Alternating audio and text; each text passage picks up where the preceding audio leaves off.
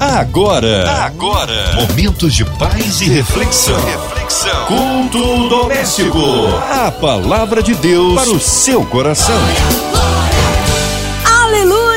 Deus é bom em todo tempo, em todo tempo Deus é bom. Mais um culto doméstico aqui no ar da rádio que conquistou meu coração com a gente, Pastor Márcio Gonçalves, ele que é da comunidade evangélica Projeto Vida de Nova Iguaçu. Que honra e que alegria, Pastor Márcio, recebê-lo aqui em mais um culto. Shalom, querida Márcia Cartier. Quero também cumprimentar a todos os ouvintes da Rádio 93 FM com a paz do Senhor Jesus. Que Deus abençoe sua vida, sua casa, sua família e te cubra debaixo das bênçãos celestiais. É uma alegria poder estar aqui novamente para poder ser um instrumento de Deus para a sua vida. Tenho certeza que esse culto será poderoso. Convide as pessoas, convide um amigo e traga ele aí para a programação da rádio. Tenho certeza que Deus vai falar muito conosco através dos louvores e através da sua santa e poderosa palavra. Amém. Hoje a palavra aí no Antigo Testamento? Ah, o texto de hoje está no Antigo Testamento. Muita gente chama de Velho Testamento, mas de velho não tem nada, é atualíssimo. Está no livro de Segundo Reis, no capítulo 6, do versículo 13 ao versículo 23.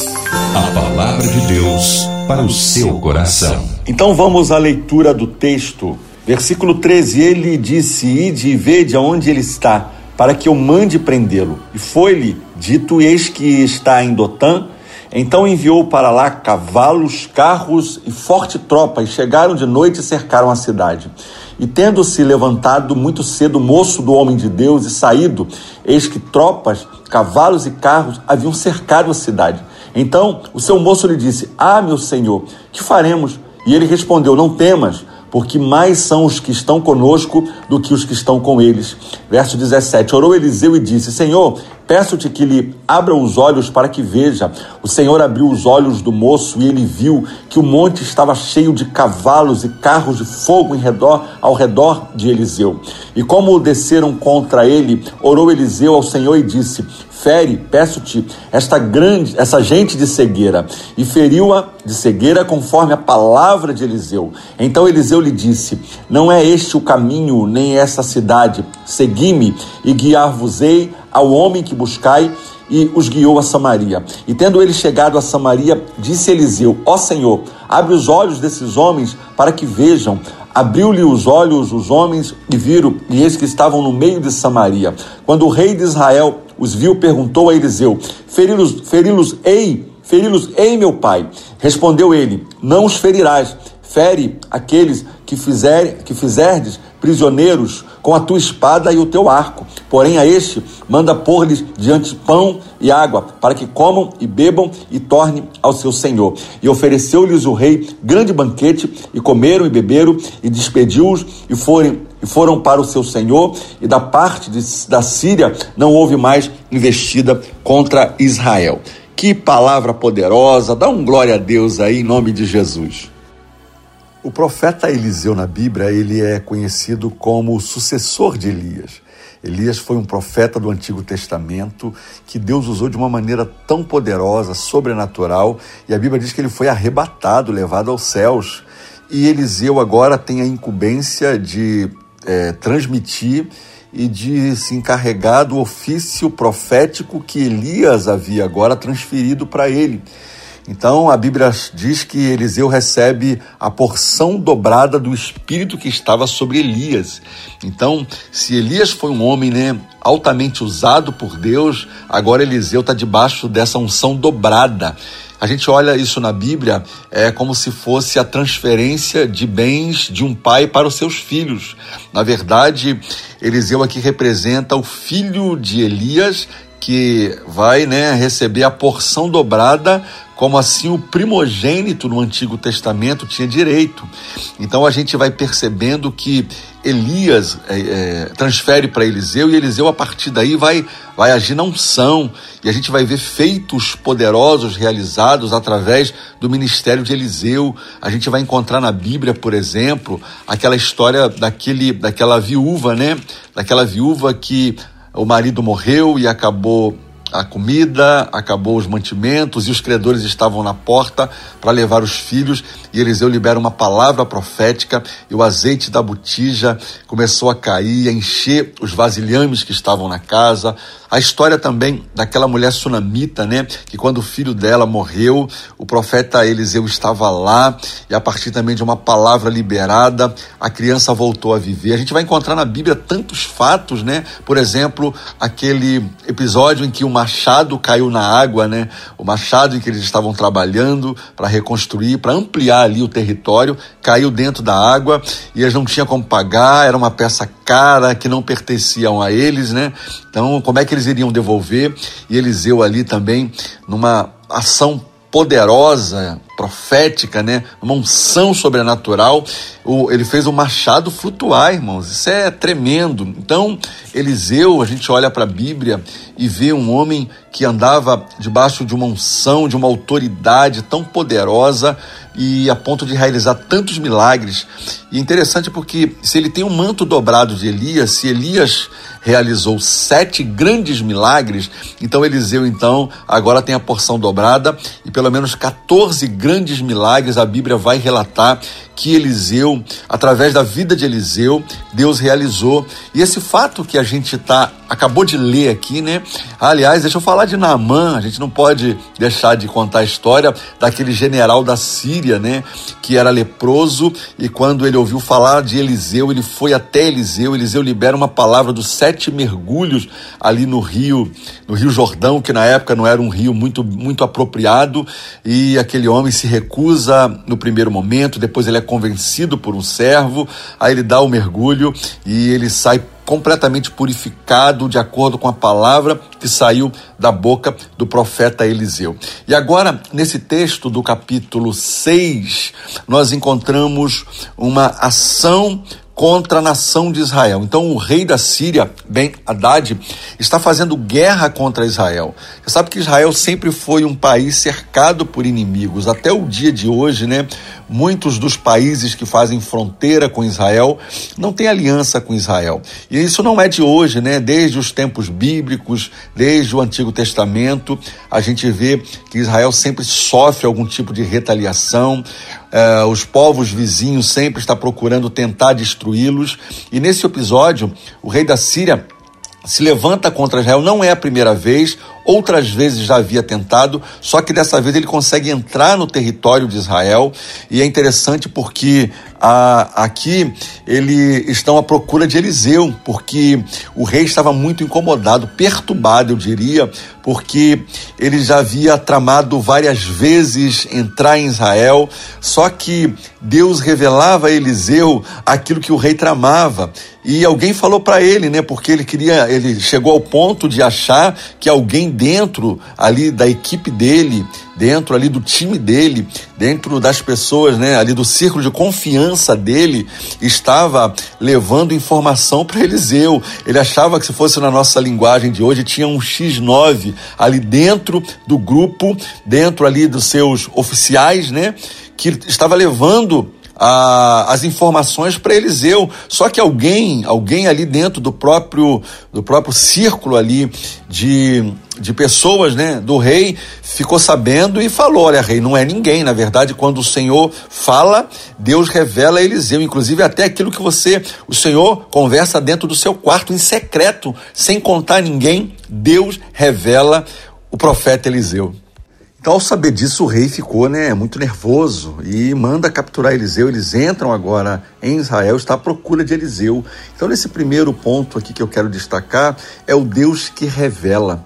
É verdade, irmãos. Deus ele revela aos seus servos, aos seus profetas, aquilo que está escondido. Aliás, não há nada em oculto que não há de ser revelado. Eu creio nesse ministério, né, aonde nós vemos ali na Bíblia os dons do Espírito Santo agindo, atuando na vida de um homem e de uma mulher e trazendo esse nível sim de revelação. Eu acredito sim, porque era um dom que ele tinha e na verdade o rei não sabia, né? Ele estava muito incomodado porque na verdade Eliseu estava recebendo direto do alto, era direto do céu, não era ninguém que contava para ele, meu irmão. Era o próprio Espírito de Deus que revelava a Eliseu aquilo que o inimigo estava tramando. Eu oro para que nessa noite Deus também dê discernimento espiritual, esse espírito que estava sobre Eliseu, que venha sobre você, que quando o inimigo se levantar, quando o inimigo ainda estiver tramando qualquer coisa, Deus já lhe deu a revelação, Deus já lhe deu a estratégia e o inimigo vai ficar é confuso, é ele que vai ficar confuso.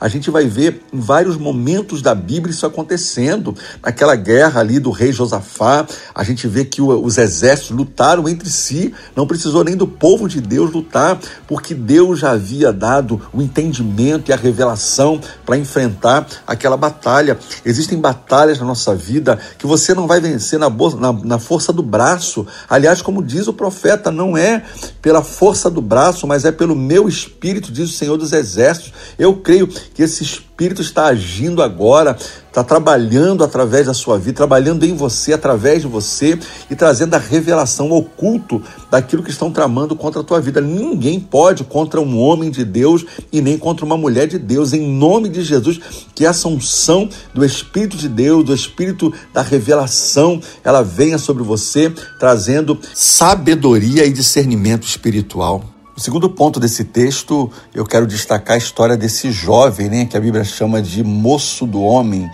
ou servo de Eliseu, porque assim como Eliseu serviu a Elias, agora é, Deus coloca alguém também na vida de Eliseu para servi-lo, no sentido de poder também ser discipulado para o ministério para o ministério profético. Era um jovem que não tinha tanta experiência com Deus, mas é interessante porque quando aquele jovem levanta pela manhã, ele vai olhar né, pela cidade e ele ficou ali apavorado, porque a cidade estava cercada de um exército grandioso à procura de Eliseu.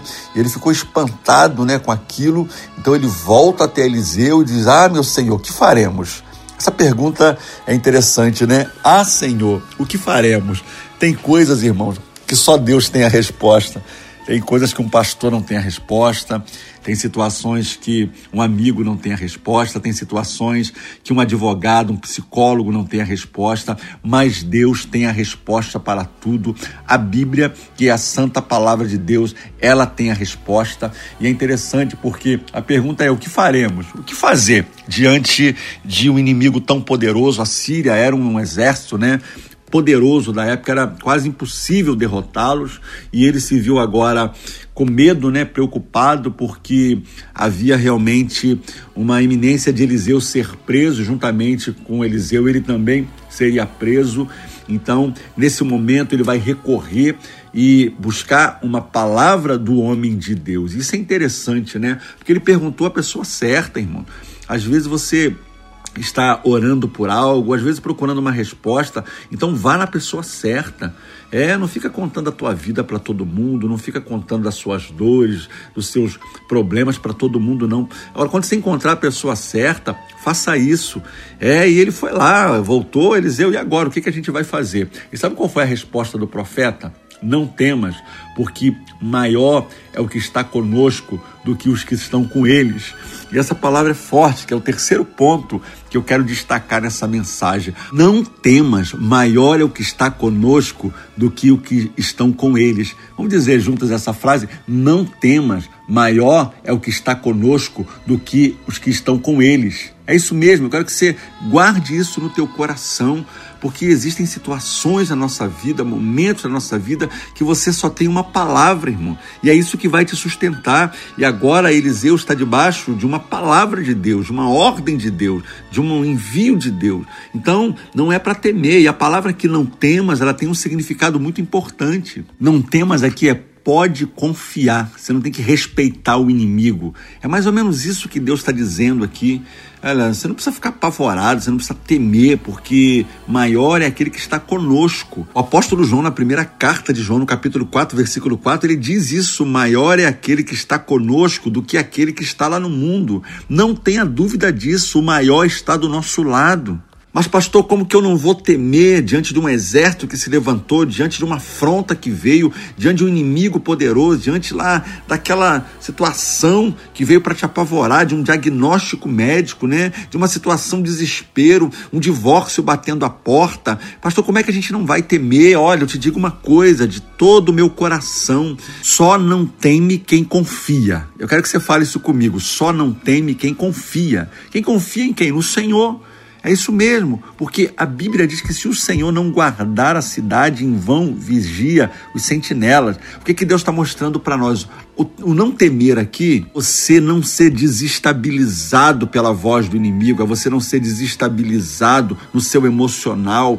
Eu oro para que nessa noite Deus lhe dê uma unção de capacitação, uma unção que vai trazer coragem para você reagir a essa situação que você está vivendo, a esse diagnóstico que você recebeu, a essa prostração que te paralisou. Em nome de Jesus, eu libero essa palavra sobre a tua vida. Maior é o que está conosco do que aqueles que estão com eles. O Senhor é conosco e se Deus está do teu lado, com certeza você é a maioria absoluta. Pergunta do moço aqui para Eliseu: o que, que nós faremos? Eliseu orou, versículo 17. Orou Eliseu e disse: Senhor, peço-te que lhe abra os olhos para que veja. Essa, esse é o meu quarto ponto que eu quero destacar que o Senhor abra os seus olhos para que você veja. Ué, pastor, o senhor está dizendo o quê? Que eu não enxergo? O senhor está dizendo o quê? Que eu não tenho visão? É, são coisas diferentes. Há uma diferença entre ver e uma diferença entre enxergar. Eu acredito que é essa visão que Deus fala conosco, é a visão que eu chamo da visão do coração, é a visão que vem de dentro, né? É a visão que não depende da, das córneas para enxergar, mas é o que Deus traz, é um batismo que te leva a ver as coisas ou, ou enxergar a vida de uma outra ótica. É, eu chamo aqui de sobrenatural, é a quarta dimensão agora em ação. Abra os olhos do moço para que ele veja. Veja o quê? Porque a ideia é essa, para que você veja na dimensão do céu. A oração é essa, que ele, o moço veja na dimensão do que eu estou vendo. Porque Eliseu, irmão, já não estava mais nesse nível. Eliseu já tinha subido de nível, já estava lá no quarto andar, na quarta dimensão, vendo o que ninguém estava vendo. E a oração dele é essa, que o moço possa ver. Porque quando eu vejo, eu descanso. Porque quando eu vejo, eu confio, creio nessa unção de Deus que está vindo sobre a nossa geração, sobre o nosso Brasil, sobre as nossas igrejas, para ver. Há uma profecia em Atos que diz que nos últimos dias Deus derramaria do seu espírito sobre toda a carne, sobre os servos e servas, que Deus derramaria do seu espírito, os velhos terão sonhos, terão sonhos e os jovens terão visão. Visão é diferente de, de ver, né? Enxergar na ótica celestial, na ótica divina. Se tem algo no ministério de Cristo que me chama atenção e que me desperta, era a maneira como Jesus via as pessoas. Jesus não via as pessoas como coisas. Jesus não via uma situação como uma situação normal, carnal, natural. Eu me lembro quando Jesus encontra aquele cego, né? Aliás, aquele cego vai até o encontro de Jesus e Jesus pergunta a ele: Você crê, crê? Então a tua fé te salvou. Vá né? Vê, a tua fé te salvou. A minha oração é essa: que haja dentro de você hoje uma unção de Deus sendo agora liberado sobre a tua vida, sobre a tua casa, sobre a tua família, uma unção fresca que em nome de Jesus vai trazer novidade de vida, fazer você enxergar a vida de um outro prisma, você parar de olhar só problema, né? Porque o menino viu o problema, o profeta viu a solução. É aí que está o detalhe. Então tem muita gente focado no problema. E quando você está focado no problema, você está gastando energia demais, deixando de buscar a solução. Que Deus lhe dê estratégia, sabedoria para você nesses dias conseguir ver, ver na dimensão divina, na dimensão celestial, em nome de Jesus. Aí a Bíblia vai dizer que o Senhor abriu os olhos do moço, do menino, e ele viu que o monte estava cheio de cavalos e carro de fogo ao redor de Eliseu. Que visão tremenda, né, irmão? Eu imagino que ele ficou assustado quando ele olhou. Aí ele pôde entender, porque o profeta disse lá atrás: maior é o que está conosco do que o que está com eles. Só que ele não estava vendo. Ele não estava enxergando. Quando Eliseu orou, a visão dele se abriu, né? Eu digo que se abriu para o mundo espiritual visão aberta para o mundo espiritual, aí ele pôde enxergar na realidade que Eliseu estava enxergando, porque uma coisa é a realidade natural, a outra é a realidade sobrenatural.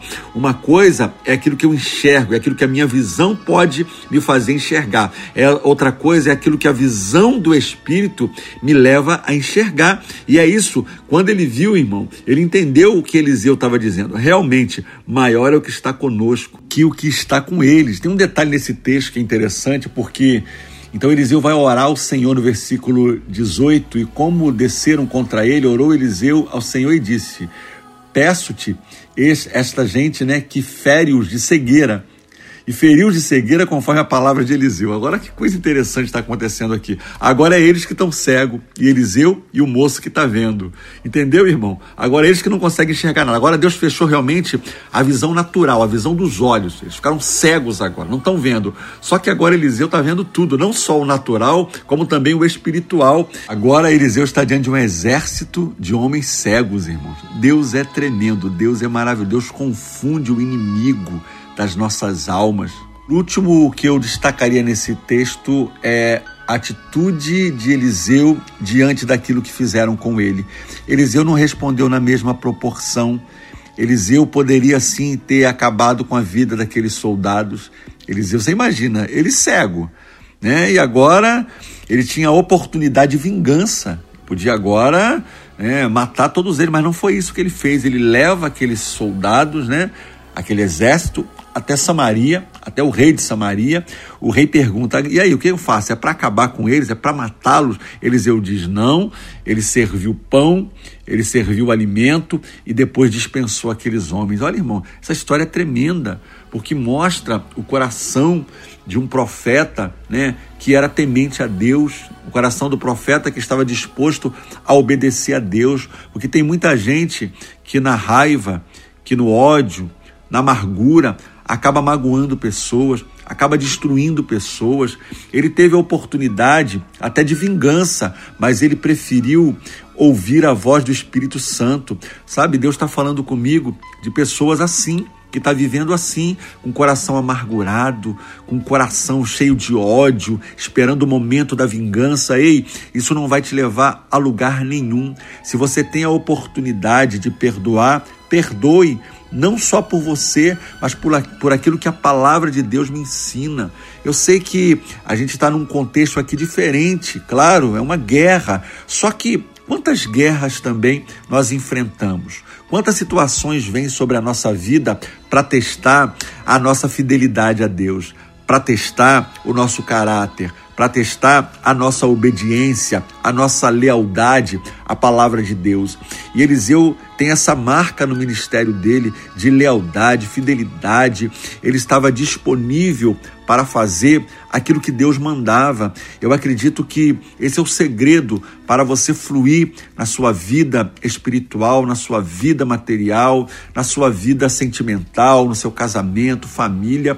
É quando você tem um coração disponível para obedecer à voz do Senhor, porque tem horas que a circunstância manda a gente agir também no natural, manda a gente agir na carne. Só que quando você age na carne, é por sua conta e risco.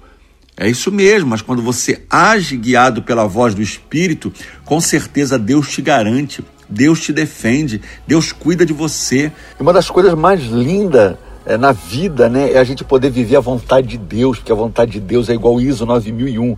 É, a vontade de Deus ela é boa, ela é perfeita e ela é agradável. Esse texto me lembra um salmo da Bíblia, quando o texto diz que Deus prepara uma mesa perante mim na presença dos meus inimigos, ele unge a minha cabeça com óleo e o meu cálice faz transbordar. Olha que coisa tremenda, porque a unção te respalda, né? A unção ela começa desde a cabeça, a barba, a orla do manto até a planta dos pés. Sabe por quê? A bênção de Deus ela é completa. Deus quando faz, aliás, Deus quando começa algo, Deus vai terminar. Deus não é Deus de obras inacabadas, Deus é Deus de obras perfeitas, de obras completas, e a obra que ele começou na sua vida, com certeza ele vai terminar. Não desista, não pare de crer, não recue. Confia na palavra, confia na promessa. Tem coisas que parece que não vai dar certo, mas confia Tem coisas que eu não entendo agora, mas confia. Tem coisas que parecem né, que não é óbvio, mas confia, porque Deus não é Deus de coisas óbvias. Se você olhar as manifestações de Deus, ou, ou, o cuidado de Deus na vida dos seus escolhidos na Bíblia, é algo impressionante. É coisa que sai da lógica humana, porque sai da razão e entra no campo da fé. E fé é a certeza, é a convicção de que aquilo que Deus falou vai se cumprir. Que Deus abençoe tua vida, que essa palavra possa ministrar o teu coração em nome de Jesus. Amém. Glórias a Deus, que palavra maravilhosa e abençoada, juntos aqui na sua 93. Agora em oração, já já o pastor Márcio Gonçalves intercedendo pela sua vida, incluindo você, ouvinte amado, e toda a sua família, seja qual for a causa. O milagre que você espera, com certeza Deus opera infinitamente mais na vida daquele que crê. Colocando aí nossas igrejas, missionários em campos, nossos pastores, pastor Márcio Gonçalves, sua vida, família e ministério, toda a equipe da 93 FM, nossa irmã Invelise de Oliveira, Marina de Oliveira, André Mari Família, Cristina Xista e Família, nosso irmão sonoplasta Fabiano e toda a sua família. É também é, você encarcerado no hospital, numa clínica, um coraçãozinho lutado pela cidade do Rio de Janeiro, pelo nosso Brasil, autoridades governamentais que haja paz entre as nações.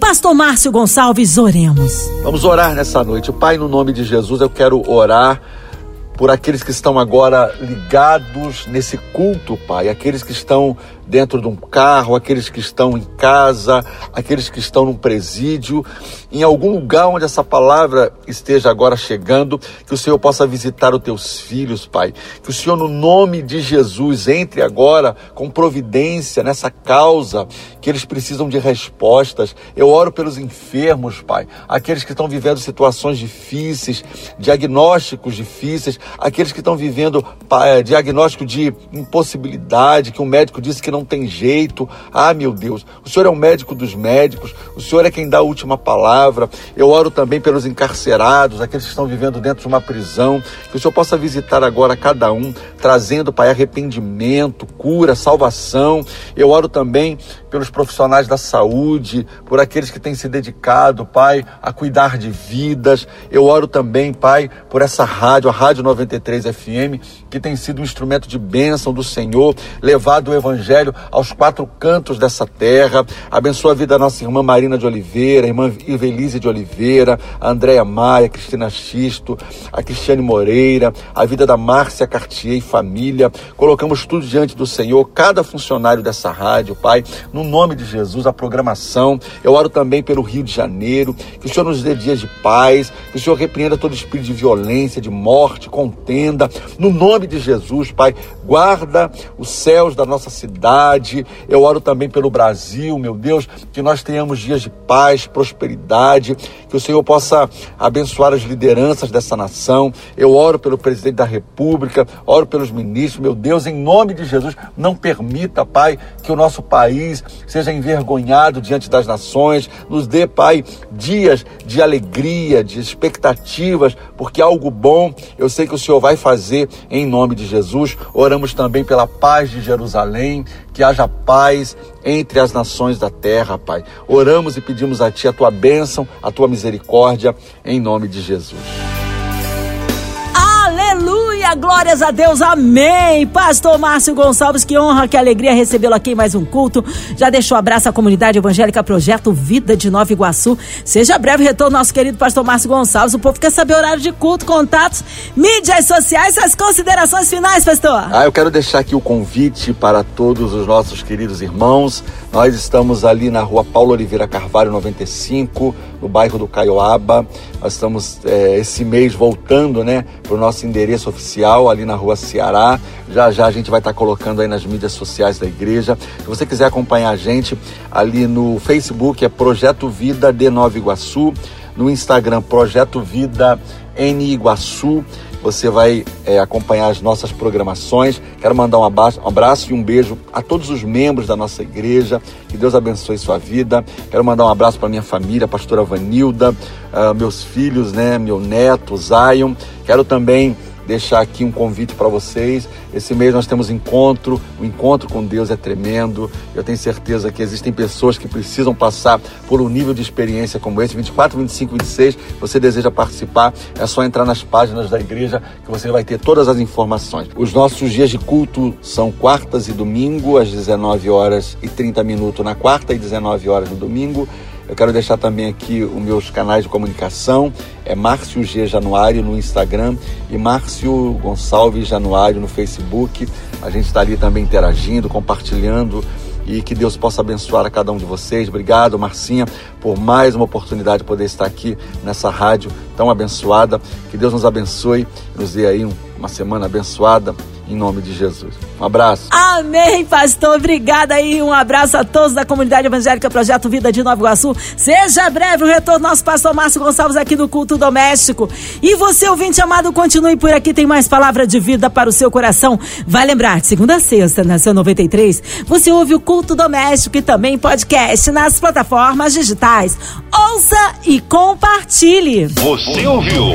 Você ouviu? Momentos de paz e reflexão. reflexão. Culto doméstico. A palavra de Deus para o seu coração.